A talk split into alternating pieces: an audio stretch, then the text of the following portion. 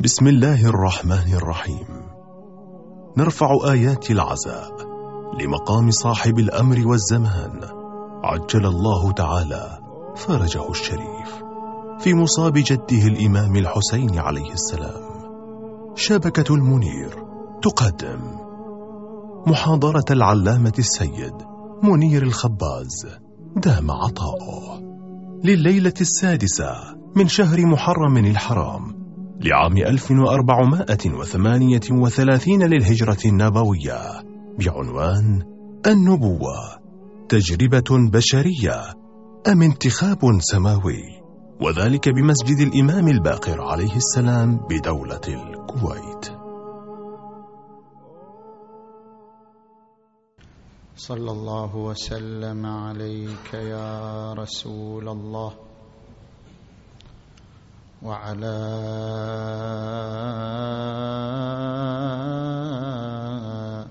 أهل بيتك المنتجبين يا ليتنا كنا معكم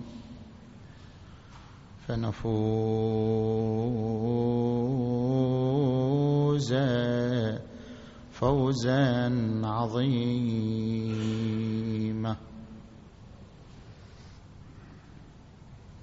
كيف يصحو لما تقول اللواحي؟ من سقته الهموم انكد راحي وغزته عساكر الحزن حتى افردت قلبه من الأفراح.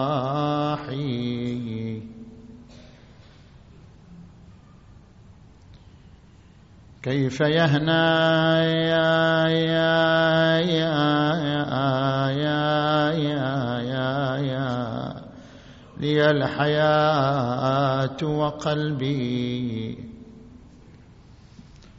بعد قتل الطفوف دامي الجراح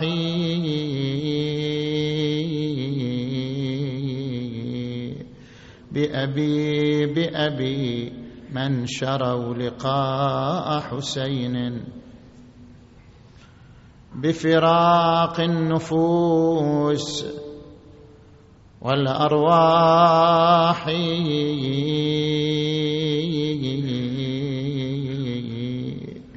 فوقوه بيض الضباب النحور البيض. والسمر بالوجوه الصباح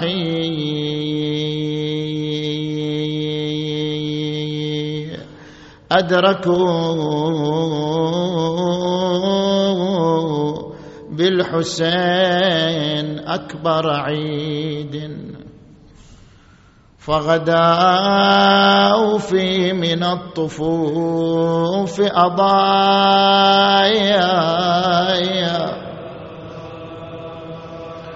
أضايا حين لست أنسى. يا يا يا من بعدهم طود عز وأعاديه مثل سيل البطايا.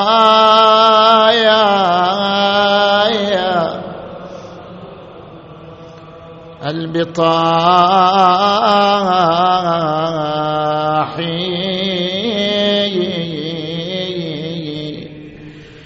وقف على نشز من الأرض ونادى أخي عباس ولدي علي.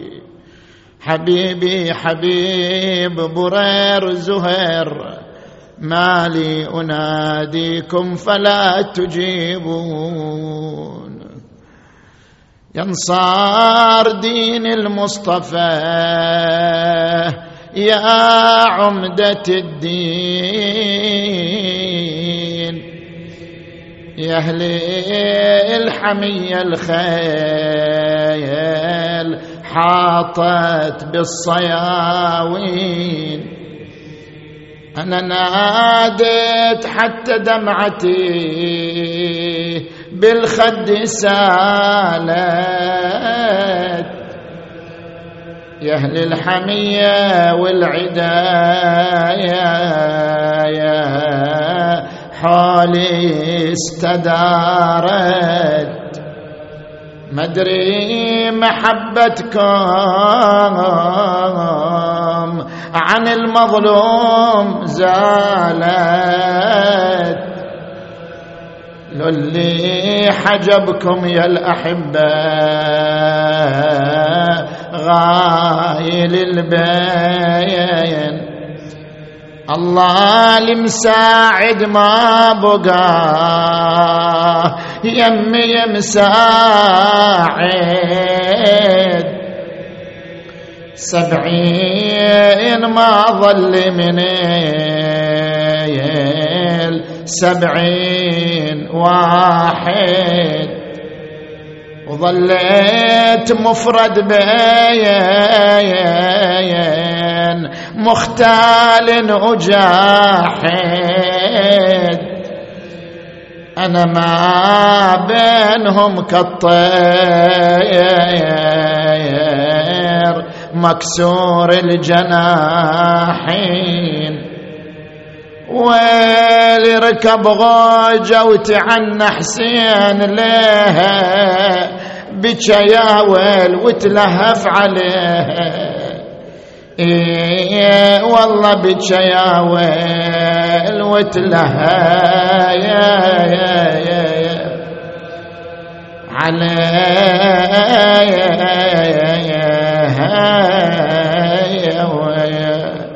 تلقاها جثث ومسل بيها وقال احتسب عند الله واصبر. إيه والله وقال احتسب عند الله يا يا يا وصبي أعوذ بالله من الشيطان الغوي الرجيم. بسم الله الرحمن الرحيم. وإنه لتنزيل رب العالمين. نزل به الروح الأمين على قلبك لتكون من المنذرين. بلسان عربي مبين. آمنا بالله صدق الله العلي العظيم.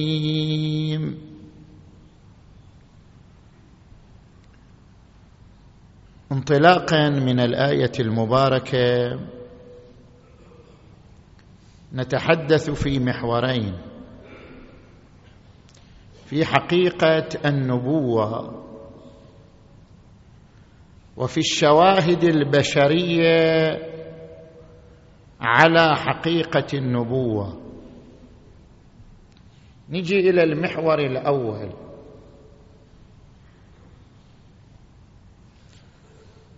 هناك فرق بين الإرادة السياقية والإرادة الاستثنائية. مثلا يولد الطفل ويتعلم ويدخل المراحل الدراسية المختلفة إلى أن يصبح رجلا متخصصا في الطب أو في الفيزياء أو في الرياضيات. هذه المسيرة لا تخرج عن إرادة الله عز وجل. الله لو لم يرد له أن يصبح استاذا في الطب أو في الفيزياء أو في الرياضيات لم يصبح. إلا أن إرادة الله هنا سياقية بمعنى أن الله اختار له هذه الصفة وهذا التخصص لكن ضمن الظروف ضمن العوامل الطبيعية ضمن الظروف الموضوعية. فهو أصبح استاذا لا بشكل استثنائي وإنما بشكل طبيعي. ضمن الظروف ضمن العوامل الطبيعية أصبح متصفا بهذه الصفة. هذه تسمى إرادة سياقية. بينما نجي إلى طفل آخر. خلال شهر أو شهرين يتكلم مثلا. أو أن هذا الطفل خلال أربع سنوات من عمره يصبح استاذا في الفيزياء أو استاذا في الطب. هذه ليست إرادة سياقية بل إرادة استثنائية. الله شاء له أن يكون استاذا في الفلسفة أو في الرياضيات لكن على نحو خرق الظروف الطبيعية خرق العوامل الاعتيادية. فأراد الله له هذه الصفة بشكل الإرادة الاستثنائية لا بشكل الإرادة السياقية. زين. من نجي إلى نبوة الأنبياء ومنها نبوة النبي محمد.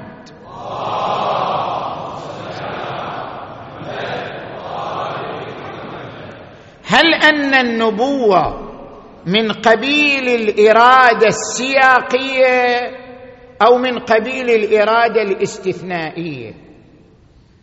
وصول النبي إلى مقام النبوة موسى أو عيسى أو غيرهم. هذا من قبيل الإرادة الاستثنائية. يعني أصبح نبيا خرقا للظروف والعوامل الطبيعية أو من قبيل الإرادة السياقية. فهنا لدينا اتجاهان أطرحهما. الاتجاه الأول.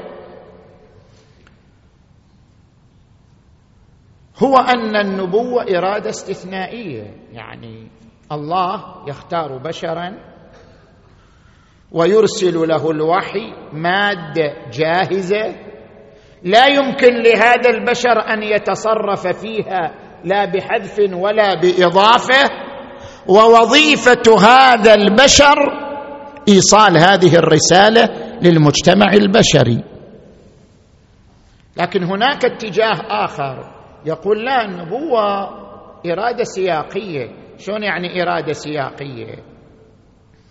الباحث الإيراني الدكتور السيد عبد الكريم سروش عند كتاب بسط التجربة النبوية قل المسألة مسألة النبوة مسألة طبيعية. كيف؟ النبوة هي تجربة بشرية. تجربة بشرية تكاملية كسائر التجارب الأدبية أو العرفانية. هل أشرح لك الآن؟ مثلا الإنسان عندما يتعلم الأدب يخوض تجربة في عالم الأدب. هذه التجربة البشرية يتكامل بها وينضج بها سنة فسنة فسنة إلى أن يصبح اديبا ماهرا ويبدع لنا شعرا أو نثرا من منجزاته. التجربة الأدبية هي تجربة بشرية تكاملية. صحيح هذا الأديب سيصل إلى درجة يلهم أروع المقاطع الأدبية من قبل الله. لكن بالنتيجة هو وصل إلى هذه المرحلة بعد تجربة ومخاض إلى أن أصبح اديبا ملهما. نجي مثلا إلى التجربة العرفانية. العرفاء الذين يخوضون تجربة روحية من تجلية إلى تخلية إلى تحلية. يمارسون مع أنفسهم سلوكا معينا إلى أن يصلوا في تطهير الروح وتهذيب النفس وبلوغ الكمالات إلى أن يصلوا إلى درجة يلهمون من قبل الله بعض الحكم بعض الكمالات. بعض المقالات بل يصل العبد إلى درجة أنه يعتقد أنه ما يسمعه هو كلام الله ما يقوله هو كلام الله ما يفكر فيه هو وحي الله. سروش يقول النبوة هالشكل هي مسألة إرادة استثنائية أو إعجازية لا. هذا النبي إنسان هذب نفسه وطهر روحه وخاض تجربة روحية تكاملية إلى أن وصل بعد أربعين سنة مثل النبي صلى الله عليه وآله فلما بلغ أشده وبلغ أربعين سنة قال رب أوزعني أن أشكر نعمتك التي أنعمت علي وعلى والدي. هذا بعض الأنبياء. كذلك النبي بعد أربعين سنة يعني بعدما خاض تجربة روحية وثيقة وصل إلى درجة أنه يشعر أن ما يسمعه هو كلام الله وأن ما يقوله هو كلام الله وأن ما ينقدح في ذهنه هو وحي الله عز وجل. إلا أن المسألة هي مسألة تجربة بشرية. النبوة هي تجربة بشرية. فالنبوة داخلة ضمن الإرادة السياقية لا ضمن الإرادة الاستثنائية. حتى أوضح الموضوع أكثر. هنا ثلاثة أمور ترتبط بنظرية سروش. الأمر الأول يقول ليس النبي وسيلة. إن النب... إنما النبي صانع. يعني إحنا الآن في الاتجاه الأول اللي نعتقد أن النبوة إرادة استثنائية. نعتقد أن النبي وسيلة. يعني النبي وسيلة. أخذ الوحي من الله أوصله إلى المجتمع البشري. النبي وسيلة نقل. ويقول لا النبي ليس وسيلة. النبي دوره الصنع هو صنع مادة الوحي. مادة الوحي منه وإليه. صنعها عبر تجربته الروحية فهي منه وإليه. مثل الشاعر. شاعر هو الذي يصنع القصيدة. وإن كان يحتاج إلى إلهام من الله لكن دوره دور الصنع وليس دور الوسيلة. هذا الأمر الأول. الأمر الثاني المادة مادة القرآن مثلا. صح مادة إلهية. بس الصورة والكيفية والصياغة ممن؟ من النبي صلى الله عليه وآله. هو الذي قام بالصياغة هو الذي قام بتشكيل الصورة. الأمر الثالث ليس المقصود بالصياغة الصياغة اللغوية. يعني النبي عبر عن الوحي بلسان عربي لا أكثر من هذا. مو فقط النبي صاغ بصياغة عربية. طبعا هو يعتقد أن هذه اللغة العربية ما نزلت من السماء. هذه لغة النبي. النبي هو الذي صاغ الوحي بلغته. زين؟ أكثر من ذلك النبي أضاف رتوشات تقريبات حتى يبرز الوحي بصورة مثالية جذابة أضاف إلى الوحي ثقافته الخاصة موروثاته الاجتماعية مخزوناته الروحية أضافها إلى الوحي فخرج القرآن بهذه الصورة. فليس كل ما في القرآن هو إلهي. وليس كل ما في القرآن هو من الله. لا النبي أضاف له من ذاتياته وثقافته ومخزوناته ما جعل القرآن بهذه الصورة. كأن القرآن قصيدة صاغها النبي صلى الله عليه وآله بإلهام من الله عز وجل. إذا النبوة بحسب هذا الاتجاه هي إرادة سياقية هي تجربة بشرية روحية لا أكثر.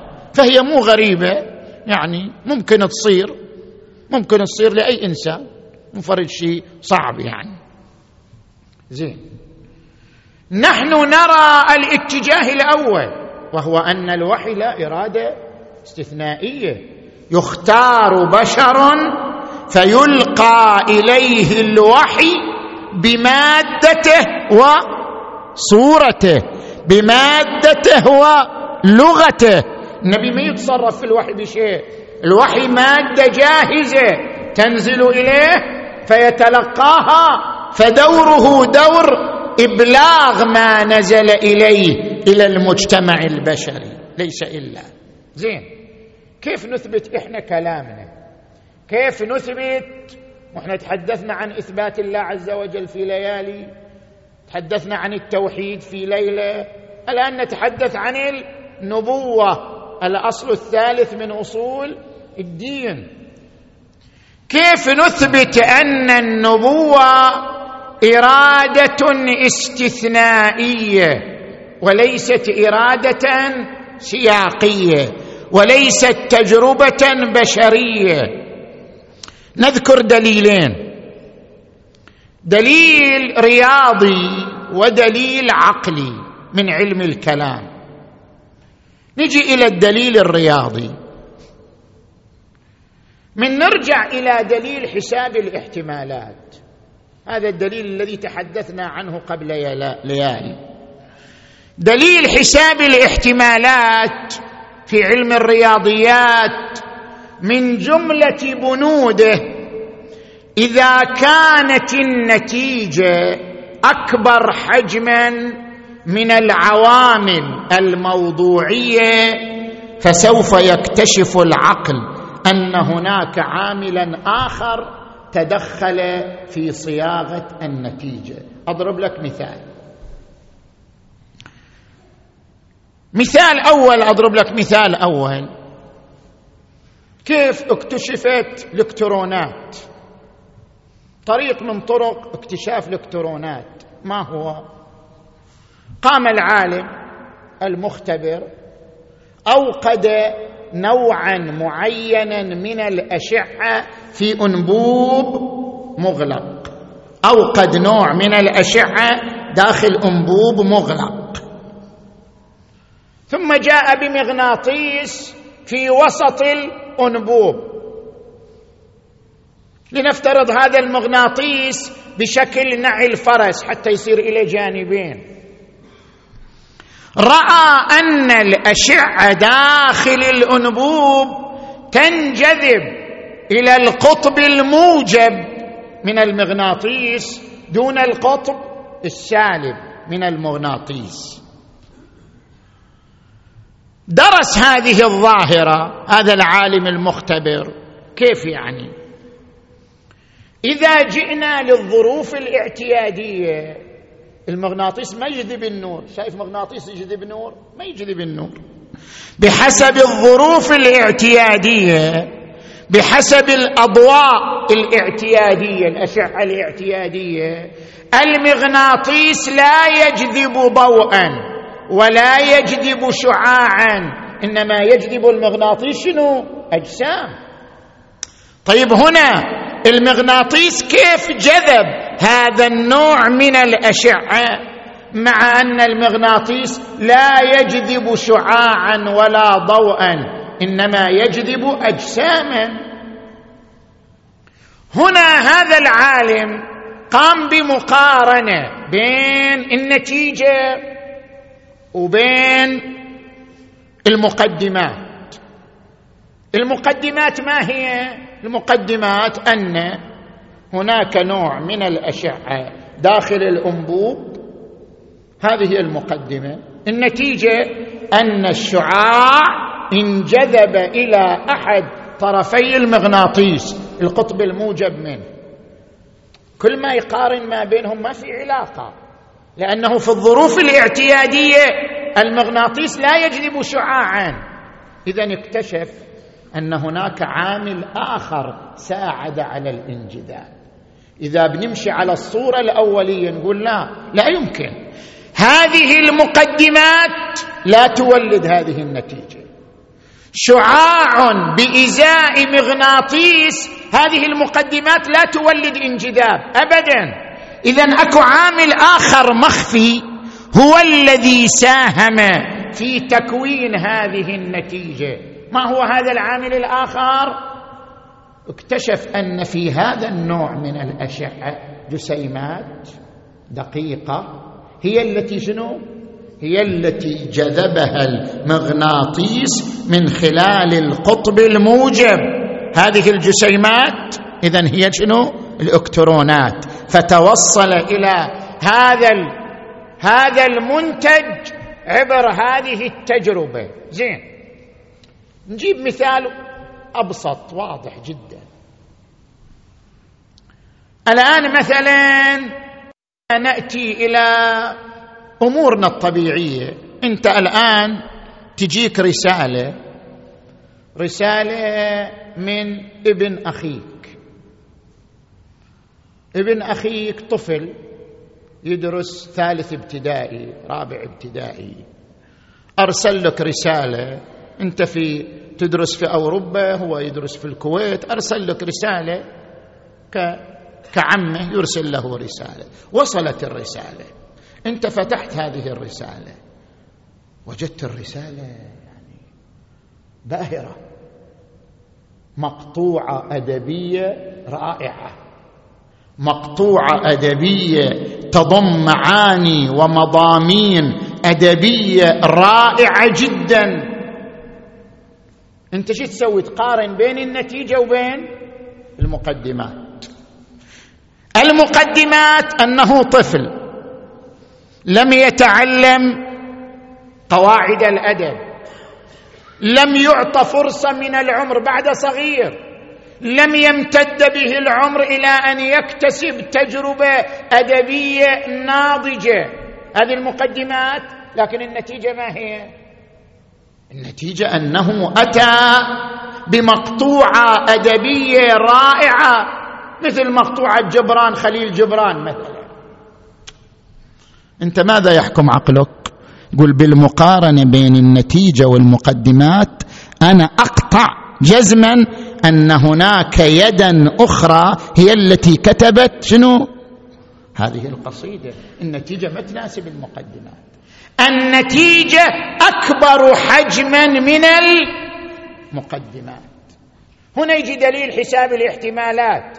كلما كانت النتيجة أكبر حجما من المقدمات فهناك عامل مطوي وراء هذه المقدمات. هو الذي ساهم في صياغة هذه النتيجة. هكذا يقرر دليل حساب الاحتمالات. طيب نأتي نطبق هذا الدليل على نبوة نبينا محمد.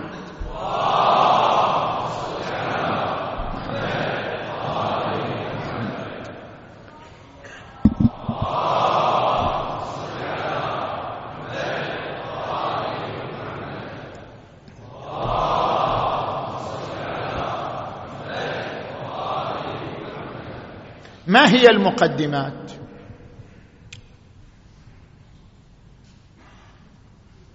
رجل عاش في مجتمع متخلف حضاريا وفكريا. شنو كان المجتمع العربي آنذاك؟ أصلا ما يملك حضارة. ما كان مثلا مثل المجتمع الروماني أو المجتمع الفارسي. في ذلك الوقت المجتمع العربي مجتمع قبلي. مجتمع لا يمتلك حضارة. لا يمتلك فكر علمي يمتلك فكر أدبي كالمعلقات السبع أو العشر. أما فكر علمي ما عنده يعني ما عنده مخترعات ما عنده منتجات علمية. مجتمع لا يمتلك حضارة ولا فكرا علميا. هذه المقدمة الأولى. المقدمه الثانية أن الرجل أمي يعني لم يقرأ ولم يكتب. كما ذكر القرآن الكريم وما كنت تتلو من قبله من كتاب ولا تخطه بيمينك. المقدمة الثالثة أن الرجل ليس له سند لا تاريخي لا أدبي لا علمي يعني لم يحضر عند مؤرخ حتى يكتسب قصة التاريخ. لم يحضر عند أديب حتى يتعلم الأدب. ولذلك الرسول ما شارك في أي موسم أدبي من مواسم الجاهلية ولا عرف عنه الشعر ولا الأدب ولا شيء. زين. لم يحضر عند عالم سواء كان عالم دين أو عالم يفترض طب أو عالم رياضيات أو عالم فلسفة أو أي عالم آخر. اذا رجل مقطوع من جميع الجهات. ليس له سند أدبي ليس له سند تاريخي ليس له سند علمي ليس له سند لغوي. ابن المجتمع المتخلف الأمي الذي لا يمتلك سندا هذه هي المقدمات. ما هي النتيجة؟ النتيجة أنه جاءنا بكتاب. هذا الكتاب يحمل قصة الإنسانية من يوم آدم إلى يوم محمد.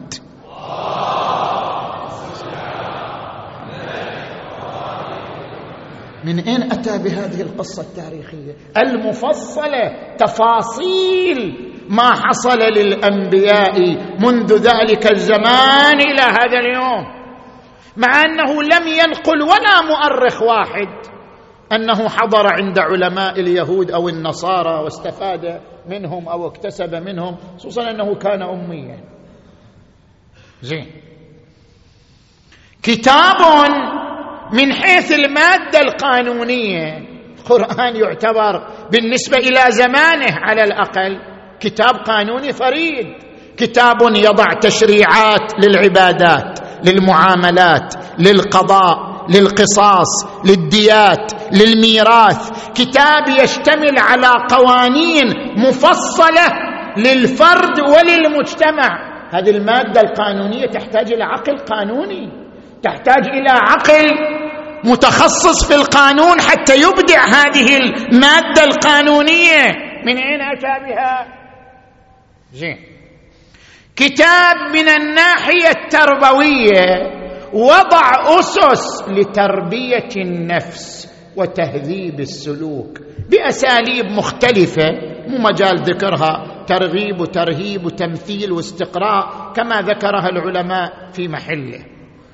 كتاب من الناحية العلمية تحدث عن حقائق علمية القرآن ما اكتشفها الإنسان إلا بعد شنو؟ 1300 سنة 1400 سنة. يعني العربي ظل 1300 سنة. يقرأ الآية ما يفهمها.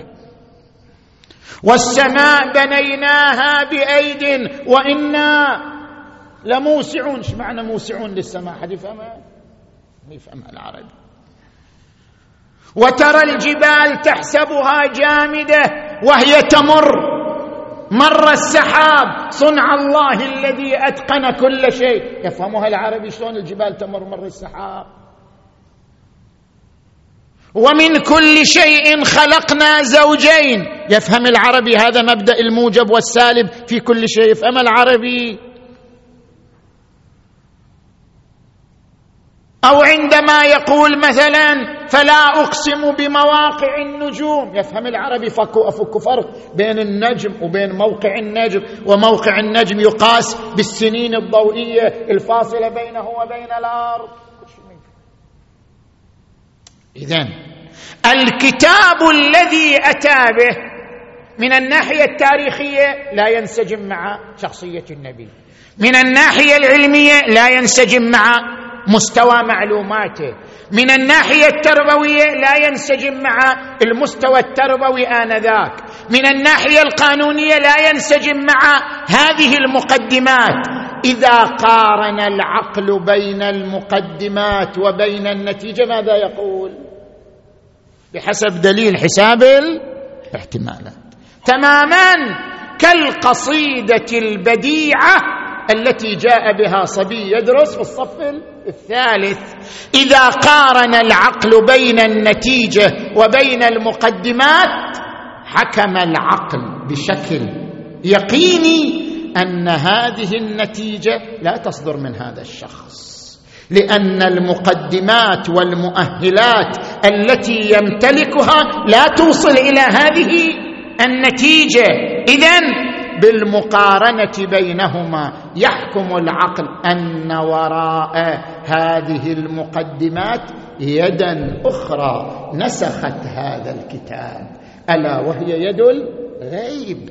وإنه لتنزيل رب العالمين نزل به الروح الأمين على قلبك لتكون من المنذرين بلسان عربي مبين. اذا دليل حساب الاحتمالات أوصلنا بشكل علمي إلى أن النبوة إرادة شنو؟ استثنائية وليست إرادة سياقية. ليست المسألة مسألة تجربة بشرية خاضها النبي وصل إلى هذا المستوى. مهما خاض مهما وصل المقدمات التي كان يمتلكها وعمره أربعون سنة لم تكن هذه المقدمات مناسبة لتوليد هذه النتيجة ولوصول هذه النتيجة. ولذلك القرآن يقول وما كنت تتلو من قبله من كتاب ولا تخطه بيمينك لا كنت تقرأ لا كنت تكتب. لو كنت قارئا كاتبا لدخل الشك فيك. اذا لارتاب المبطلون. لو كنت قارئا كاتبا لارتاب فيك المبطلون. زين فهذا الدليل الأول ألا وهو الدليل الرياضي على أن النبوة إرادة استثنائية وليست إرادة سياقية. زين نجي إلى الدليل العقلي. الدليل العقلي الذي يذكره علماء الكلام كون من ثلاث مقدمات. المقدمة الأولى أن الله هادف. لأنه خلق الإنسان الهادف. فكيف يعقل؟ أن الخالق ليس شنو؟ بهادف. المخلوق إنسان هادف. الإنسان مخلوق عاقل هادف. كل أعماله ضمن هدف معين. فإذا كان المخلوق عاقلا هادفا اذا فالخالق أيضا هادف. لأن فاقد الشيء لا يعطيه. مقتضى المسانخة أن يكون الله عز وجل هادفا. له أهداف. لأنه يخلق اعتباطا وعبثا وما خلقنا السماوات والأرض وما بينهما لاعبين. هناك هدف. تبارك الذي بيده الملك وهو على كل شيء قدير. الذي خلق الموت والحياة ليبلوكم. عند هدف. ليبلوكم أيكم أحسن. هذه المقدمة الأولى. المقدمه الثانية. بما أن الله له هدف مقتضى الحكمة أن يختار الوسيلة المضمونة لتحقيق هدفه. إذا هو حكيم. شوف الإنسان العادي. الإنسان العادي إذا عنده هدف يبحث عن الوسيلة المضمونة اللي تحقق هدفه. ما يختار أي وسيلة. فكيف بمصدر الحكمة تبارك وتعالى؟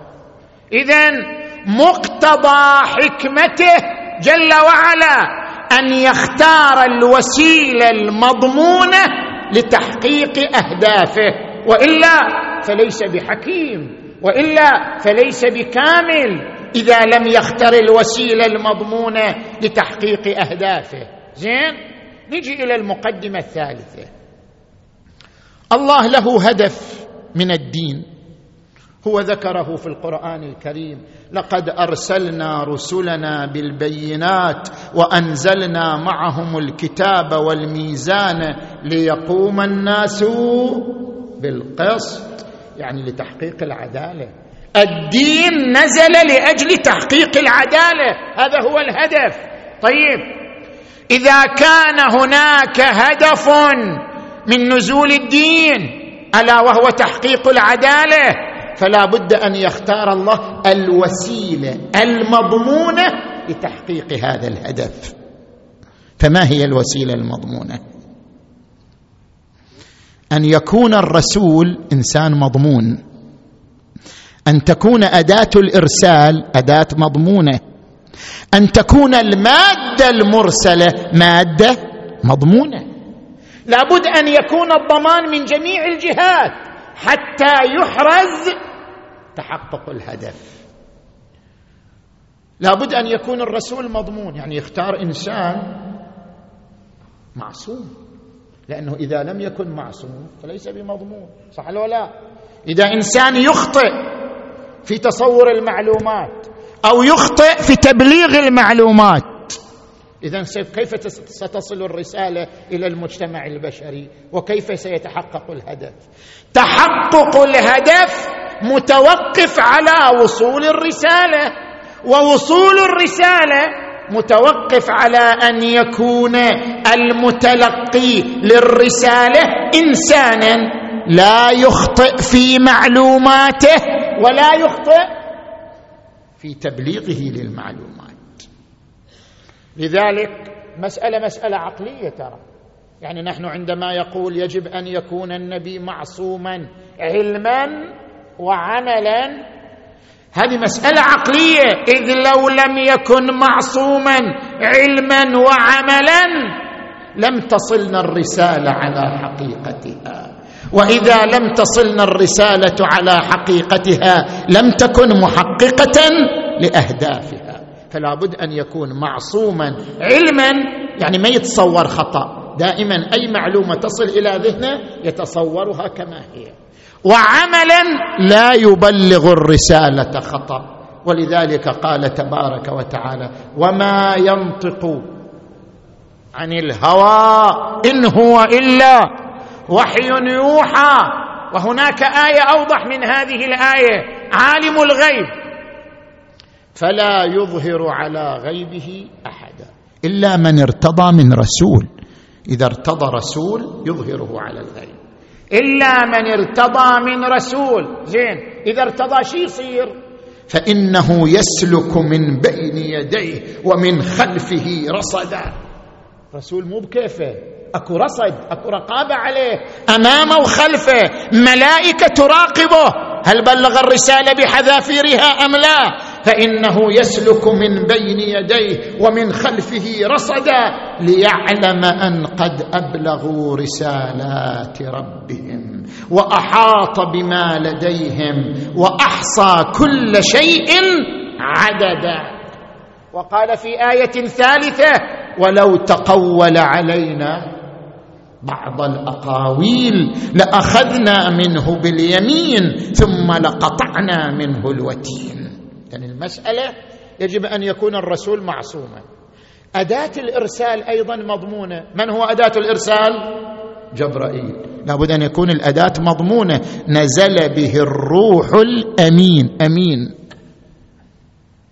ثالثا المادة المرسلة يجب أن تكون مضمونة. وهنا يأتي السؤال. هنا نسأل سيد عبد الكريم سروش الباحث الإيراني.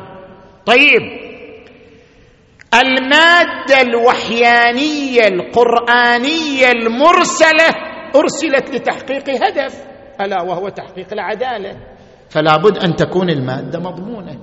فلو خضعت المادة للظروف البشرية ولو خضعت المادة للتجربة البشرية لم تكن شنو؟ لم تكن مضمونة. مثل أي تجربة أخرى. الآن كل تجارب الشعراء مضمونة؟ كل تجارب العرفاء مضمونة كل تجارب الفلاسفة مضمونة لا فيها أخطاء وفيها مصائب وفيها نوائب. اذا لكي تكون المادة المرسلة مضمونة يعني محققة لهدفها. لا بد أن تنزل المادة المرسلة بمادتها وصورتها على النبي صلى الله عليه وآله. من دون أن يتدخل النبي في صياغتها. من دون أن يتدخل النبي في إنشائها. وإلا لم تكن شنو؟ مضمونة. لا بد أن تكون متجردة عن كل تجربة بشرية حتى تكون امرا مضمونا. لأجل ذلك مقتضى الدليل الكلامي العقلي أن نقول بأن المادة الوحيانية نزلت بالمضمون وباللفظ أيضا. حتى اللفظ جاء من السماء. النبي ما صار شيء. جاءه لفظ جاهز من السماء. نزل به الروح الأمين على قلبك لتكون من المنذرين بلسان عربي مبين. وقال في آية أخرى إنا جعلناه قرآنا عربيا لعلكم تعقلون. بعد ما عندي وقت أتعرض للمحور الثاني بعد هو الوقت راح. واحد يخطط شيء تبين له شيء ثاني.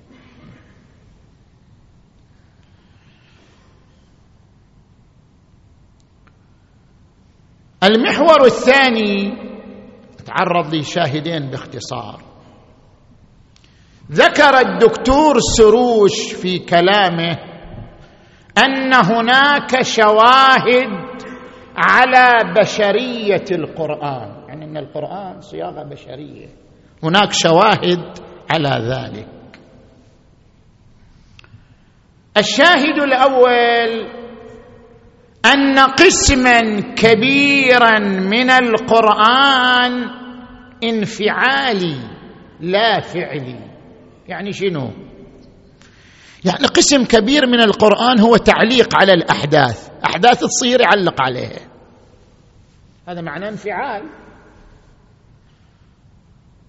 مثلا صارت حادثة الإفك علق عليها. إن الذين جاءوا بالإفك عصبة منكم.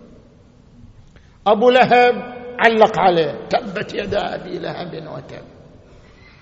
حادثة حنين علق عليها. أعجبتكم كثرتكم.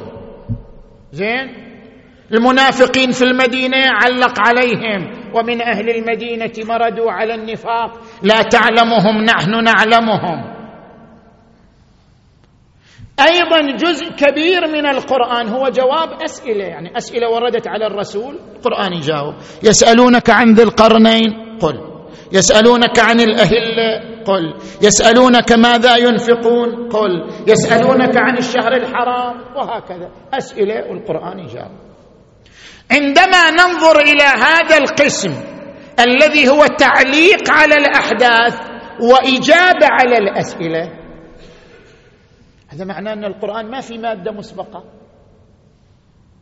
هذا معناه ما في شيء مسبق. لأنه قاعد يعلق على أحداث موجودة. معنى ذلك أنه لولا حصول هذه الأحداث ما نزلت هذه الآيات. يعني لو ما كان أبو لهب موجود بتنزل تبت يدا أبي لهب ما بتنزل لو ما صارت غزوة حنين لو ما صارت حادثة الإفك يعني سنفقد هذه الآيات التي تتعلق بأبي لهب وبحادثة الإفك وبغزوة حنين. اذا أنتم أصحاب الإرادة الاستثنائية. تقولون أكو مادة مسبقة من الله أعدها بمضمونها وألفاظها وأنزلها على النبي. بينما نحن نقول مسألة مسألة تجربة بشرية. النبي انطلق من مجتمعه ومن الأحداث التي عاصرها فسأل ربه عن حكمها فاستلهم منه ذلك الحكم. مسألة مسألة تجربة بشرية لا أكثر.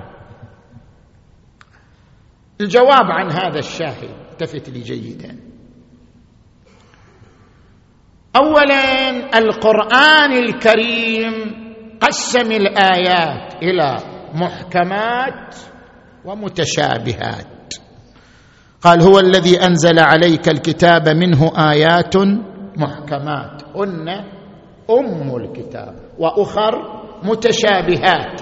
فأما الذين في قلوبهم زيغ فيتبعون ما تشابه منه ابتغاء الفتنة وابتغاء تأويله.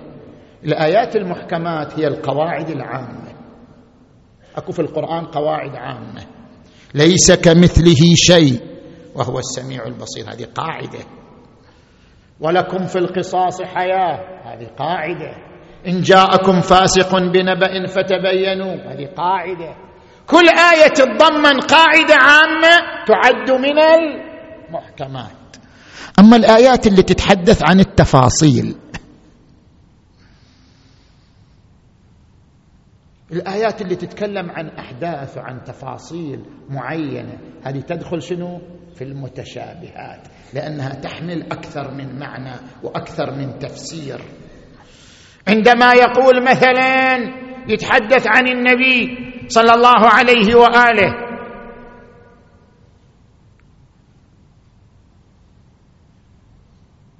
عفى الله عنك لما أذنت لهم؟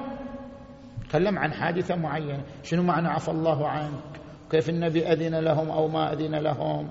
تحدث عن واقعة معينة. هذه من المتشابهات. زين. بعد أن بين القرآن أن فيه محكمات وفيه متشابهات.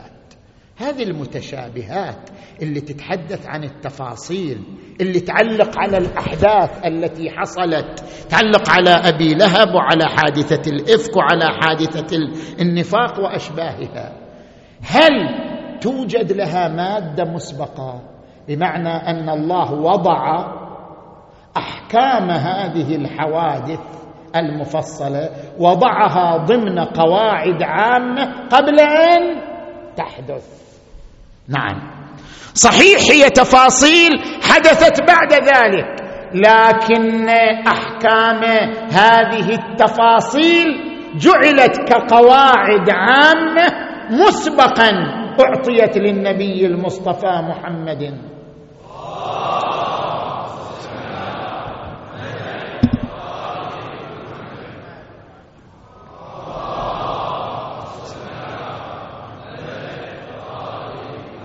أشرح لك ذلك من القرآن نفسه. شوف اقرأ هذه الآية وتأمل فيها. ألف لام ميم را. كتاب أحكمت آياته ثم فصلت. كيف يعني؟ شلون يعني أحكمت وفصلت؟ كتاب أحكمت آياته ثم فصلت. من لدن حكيم خبير. يعني القرآن مر بمرحلتين. مرحلة إحكام وهو وضع القواعد العامة. ومن هذه القواعد الإجابات العامة التي تجيب عن التفاصيل التي ستحدث في المستقبل. ثم انتقل إلى مرحلة التفصيل وصار يعلق على الأحداث. تعليق القرآن على الأحداث هو ضمن مادة مسبقة وهي القواعد العامة التي أسست قبل حصول هذه الأحداث وكانت هذه القواعد العامة من ضمن المحكمات. كتاب أحكمت آياته ثم فصلت. من لدن حكيم؟ خبير. اذا مسألة أن القرآن يعلق على الأحداث وواكب الأحداث. هذا لا ينافي أن القرآن وحيا من الله. هذا لا ينافي أن القرآن وحيا بالمضمون وباللفظ نزل من الله. لماذا؟ لأن كل هذه الأحداث أحكامها نزلت ضمن قواعد عامة بشكل مسبق وكانت ضمن الآيات المحكمات. ولذلك كدليل على ذلك شوف تجد النبي ما علق على كل الأحداث. صح لو لا؟ يعني أنت الآن من تستقرأ الأحداث اللي علق عليها النبي عشرين حدث مو أكثر.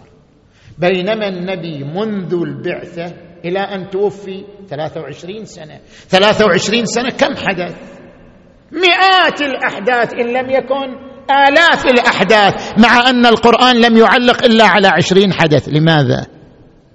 هذا يدلك على ماذا؟ يدلك على أن هذه الأحداث هي التي وضعت لها أحكام في مادة مسبقة ضمن آيات المحكمات منذ نزول القرآن أول مرة على قلب النبي محمد.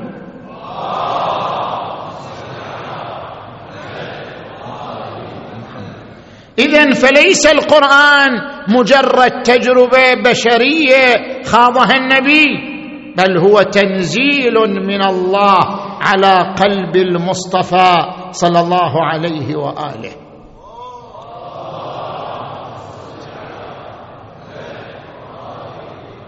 هذا القرآن العظيم يستحق منا اهتماما يستحق منا عنايه. ورد في الحديث عن النبي صلى الله عليه وآله ثلاثة يشكون إلى الله يوم القيامة. مسجد مهجور ومصحف معطل وعالم ضاع بين جهال. المصحف المعطل الذي لا يعتنى به. إحنا نستخدم القرآن فقط أيام الفواتح. نقرأ لنا كم من آية نهديها للمرحوم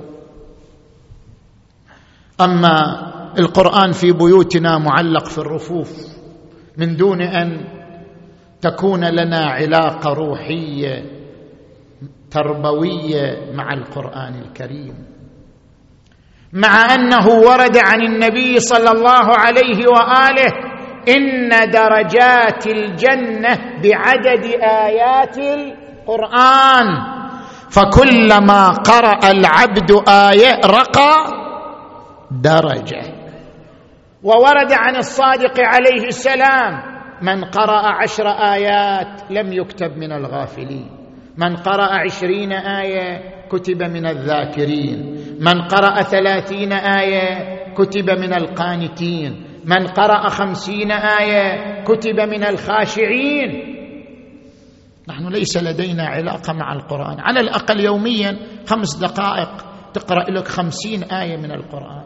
أو تستمع وأنت في السيارة رايح للعمل للدراسة تستمع القرآن وتتلو معه. هكذا عاش أهل البيت مع القرآن.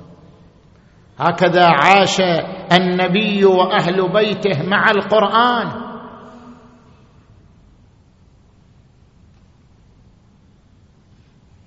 ولذلك أنت تسمع في أخبار كربلاء عن أنصار الحسين عليه السلام أنهم باتوا ليلة العاشر. هم مستقبلين معركة مستقبلين قتال لكن ما استقبلوه بخوف استقبلوه بكلام الله بكتاب الله. باتوا ليلة العاشر ولهم دوي كدوي النحل. قائمين قاعدين راكعين ساجدين يتلون كتاب الله يرتلونه ترتيلا. القرآن كان معهم ليلة العاشر تلاوة وترتيلا. هؤلاء الأنصار رجال صدقوا ما عاهدوا الله عليه. وفي مقدمتهم شيخهم حبيب بن مظاهر الأسدي. هذا البطل العظيم هذا أحد أصحاب رسول الله صلى الله عليه وآله. أدرك النبي وأدرك الإمام علي وأدرك الحسن والحسين واستشهد بين يدي الحسين عليه السلام شيخا مليئا بالجهاد والقوة الإيمانية حبيب بن مظاهر. وإذا به يقول لعبده لما وصل إلى كتاب الحسين قال لعبده اخرج خارج الكوفة بالفرس وانتظرني. خرج الخادم بالفرس وقف ينتظر حبيب. تأخر حبيب في المجيء. وإذا بالخادم يلتفت إلى الفرس ويقول أيها الفرس لئن لم يأت سيدي حبيب بن مظاهر لأعلون ظهرك وأذهبن إلى نصرة أبي عبد الله الحسين. سمع حبيب كلامه التفت إلى الحسين إلى كربلاء. السلام عليك يا أبا عبد الله. حتى هؤلاء العبيد يتمنون نصرتك. وأجلاف بني أمية مصرون على قتالك. وصل إلى الفرس وصل إلى خادمه. قال أيها الخادم اذهب أنت حر لوجه الله وصعد على فرسه وإذا بالخادم يمسك برجليه ويقول لا كان ذلك أبدا خذني معك أنت تذهب إلى الجنة وأنا أرجع إلى النار لا كان ذلك أبدا قال ماذا تريد قال أريد أن يختلط دمي بدم الطيبين حسين وآل حسين. أخذه الحسين معه. جاء به إلى كربلاء. وما حلا ذيك الشمايل. يوم طب الكربلاء. طلع عباس البطل وأولاد أخوه يستقبله مرحبا يقل الشهيد وزينب تقل هلا. وصل مستبشر لأبو سكنة وتناول رايته. جاه من زينب سلام ومدمعه بالحال سال. وقبل يسلم على الحورة وعلى ذيك العيال قال يا وسفة يا زينب تركبين على الجمال. حيته بحسن تحية وسر قلبها بنخوته وصل وصل حبيب إلى كربلاء أقبل إلى الحسين ناوله الحسين رايته وإذا بحبيب يقول أبا عبد الله أتأذن لي أن أسلم على العقيلة زينب؟ قال بلى هذه خيمتها ها وقف على باب خيمة العقيلة زينب. نادى السلام عليكم آل بيت رسول الله. السلام عليكم مخدرات علي وفاطمة. السلام عليك يا عقيلة النساء يا زينب. عليك السلام. من المسلم؟ قال أنا خادمكم حبيب بن مظاهر. مرحبا مرحبا بناصرنا. حبيب بن مظاهر قال لها سيدتي أريد أن توصيني وصية أريد أسمع الوصية منك ها. أنت تمثلين فاطمة الزهراء هذا اليوم. قالت حبيب أوصيك بما أوصتني به أمي فاطمة الزهراء. شنو الوصية سيدتي؟ ها هذه الوصية أوصتني بها أمي. قالت إذا رأيت ولدي الحسين غريبا وحيدا بأرض كربلاء فانصريه أنا الآن أوصيك بنصرته. قال سمعا وطاعة سيدتي. يا أهل الشيم هذا محلكم. لليوم ما نذخر هممكم. شنو العذر يكرام منكم؟ تخلون بالشدة حرمكم. سمعا وطاعة سيدتي ها ما هي إلا سويعات. وإذا بالحبيب يتقدم للقتال بين يدي الحسين وما هي إلا دقائق. وإذا به قد خر صريعا على الأرض. خرج الحسين وقف على جسده مسح الدماء عن جبينه ونادى حبيبي حبيب. برير زهير ما لي أناديكم فلا تجيبون وأوقظكم فلا تسمعون. أغياب فأرتجيكم أم موتى فأبكي عليكم. هذا هذا السهم بفادة ثنى وهذا بيه للنشاب رنه وهذا الخيل صدر رضر ضنه. بالأمس كانوا معي واليوم قد رحلوا وخلفوني بأرض الطف حيرانا. يا الله بحق الحسين الوجيه وجده وأبيه وأمه وأخيه والتسعة من بنيه. اغفر ذنوبنا واستر عيوبنا وكفر عنا سيئاتنا. وتوفنا مع الأبرار واشف مرضانا ومرضى المؤمنين والمؤمنات. واقض حوائجنا وحوائجهم.